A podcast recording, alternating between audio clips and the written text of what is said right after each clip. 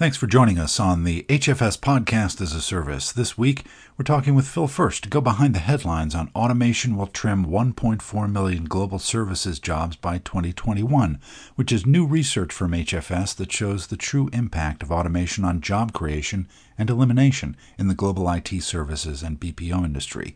So let's join the discussion. So, Phil, anytime I see a headline like automation will trim 1.4 million global services jobs by 2021, I pay attention. So, why is it an issue now and, and why has this become a trend? Yeah, um, well, firstly, 1.4 million jobs in an industry close to 16 million isn't quite as dramatic as it all sounds. I think it's like a 9% decrease over a five year period. But the bigger issue here is that the industry around services for IT and business processes was really built up in the last two decades on labor arbitrage, which was the ability to centralize and move work to sometimes lower cost locations, and they could be onshore, uh, they could be offshore, they could be nearshore. And now what's evolving is a lot of the low hanging fruit to make savings through labor arbitrage um, has now dried up. A lot of companies have done pretty much as much of it as they can. And to get that next wave of value, they need to look at transforming their processes and doing work more efficiently. So that's really the bigger issue at play here. And we've reached that point, and there's more technology and capability available to do things more efficiently. So that's really um, you know, sort of the underlying current that is driving the conversation. So, what sectors and, and what regions are going to be impacted? So, in terms of sectors, it's really in the kind of white collar office jobs, or some people call them swivel chair, where there are technology platforms and tools available today that are able to mimic manual based processes um, into pieces of software, kind of like a recording which uses objects for process flows and things like that. And you can actually start to streamline processes which have manual breakpoints uh, and make them run digitally and electronically. And it goes further than that. It's even sometimes just taking manual paper based processes and putting them into a digital format. So, this whole drive to becoming a more digital organization is forcing companies not just to look at the front end of digital, which is the omni-channel and the customer experience, but how can that back office support that? So you can't really be a digital organization if you haven't automated and uh, the underbelly uh, of your processes and that sort of thing. So that's been driving a lot of this. And the sectors which are being, I think, mostly impacted are those which have high throughput, high intensity, fairly transactional routine processes that require a lot of automation and fixing. And those are obviously IT, where there's an awful lot of human labor goes into writing code, doing instance response, doing support calls, and some of the sort of routine activity there. A lot of that is being automated quite aggressively, and that's probably the most mature and advanced of the areas. But behind that, we've got a lot of business processes like finance and accounting. When we get into things like invoice processing, collections, even record to report processes where there's a lot of manual paperwork a lot of repeatability of process. We're seeing a lot more activity in play there. Um, that obviously gets us into which maybe countries are being affected. And it's those regions which are supporting the broad scale outsourcing of IT, finance and accounting, other elements of BPO like call center work, like insurance claims work, like life sciences work, things like that, back office fulfillment. HR and recruiting. So you have to look at regions like India, the Philippines, they're probably the two biggest outsourcing regions. Then you can get into Latin American countries as well, which will be impacted by this. Obviously, other regions supporting Western organizations like in China are being affected as well. And then look onshore. Look at the UK, which has you know well over a million call center employees today. Look at the US, which has a thriving call center BPO business, particularly in areas like the Midwest and that sort of thing. So um, this is going to be a broadly impacted issue. It's already started, it's already in play, and this is only going to become more talked about over the next three to five years. So, what can a person, what can a country, what can uh, an industry or company do to prepare for this? Well, I, I, think the first thing is to look at the type of work that's being eliminated but also the new work that is being created and try and figure out how can you get the right balance between the two. Now, there's always going to be a need for the lower end routine processing work that is required, but we do think that about 30% of those jobs in India, for example, will just be eliminated over the next five years. And it's not that they're just going to be eliminated today. People aren't going to hire for these positions anymore. Companies who say we need to go and do more claims processing, we need to have more people helping us do our processing of claims, they're not going to go out and look to hire another 50 people. They're going to say, how do we get a better automated system in place and maybe hire five people to run that system? So technology is really changing the game here.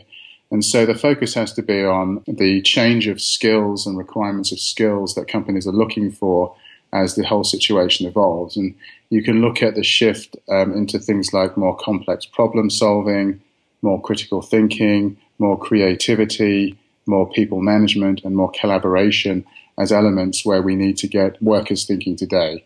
And I think when we look at businesses in a few years' time, it's all converging around data so, how do you orchestrate, manage, and understand data? And it's all becoming around human collaboration. And so, it's looking at the skill sets of people, making sure that they know how to work on the job more effectively, collaborate more effectively, co create more effectively, and get closer to the clients. So, when we look at the big services industry, which is the 1.4 million jobs which um, we've been talking about here, we have to figure out how do we make those workers more critical to their clients today? How do we make it so those clients do not want those positions eliminated? How do we make them add more value? And part of that is through trying to forge better partnerships with them. It's partly through trying to find out how can we train staff to be more collaborative? How do we look for skills that can be acquired on the job and not just come through experience? So companies today, a lot of them say we don't particularly want somebody who's been doing the same thing the same way for 20 to 30 years. We want somebody who can come in with a whole new perspective and do things in a different way.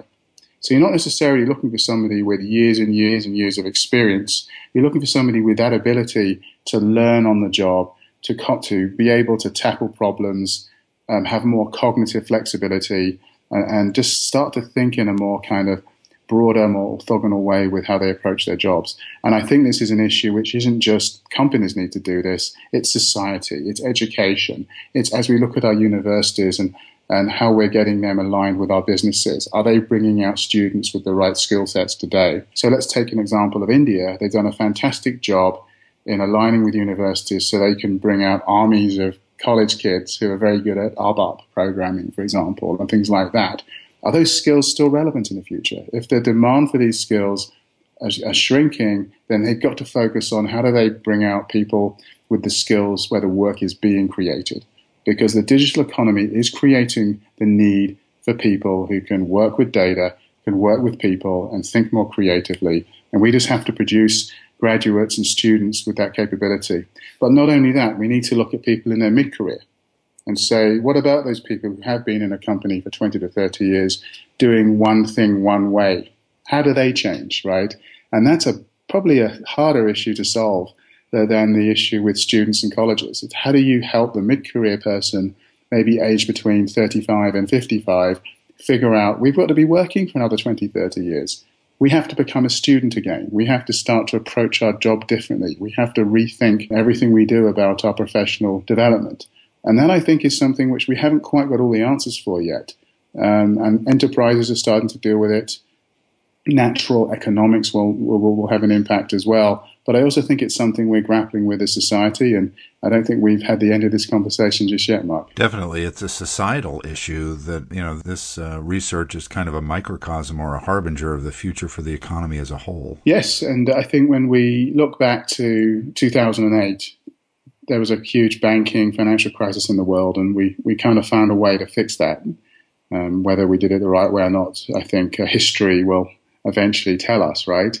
Uh, but I do think we're now in 2016, we're moving into a political uh, crisis where we have governments leading countries who are clearly out of touch with the voice of the uh, common worker and the people and you can see what's going on in the in the US with a very contentious election taking place, the issues with Brexit over in the UK, where there was clearly a stand made against the establishment. And so I do think um, we are looking at really big societal issues here around how do we get nations investing better in education, in jobs in the future, and think things like the automation of office work when you start to look at numbers like one, two, three million jobs under threat, suddenly that becomes a big political hot potato. And what it's doing is it's highlighting the bigger fundamental issues in play here, which is creating work, um, retraining workforces for jobs of the future. You know, we, we made the shift from coal mining and low end manufacturing to white collar work and electronic work. Now we're moving into this digital economy. How do we truly create jobs around data, around human collaboration, around complex problem solving, around design thinking? And that's where I think there's probably a lot more questions and answers right now. Great. Thanks, Phil. And everyone can view this research at hfsresearch.com. In addition, you can browse all of our research and after a quick registration, view most of it for free. Thanks for listening to the HFS Podcast as a Service. We'll see you next time.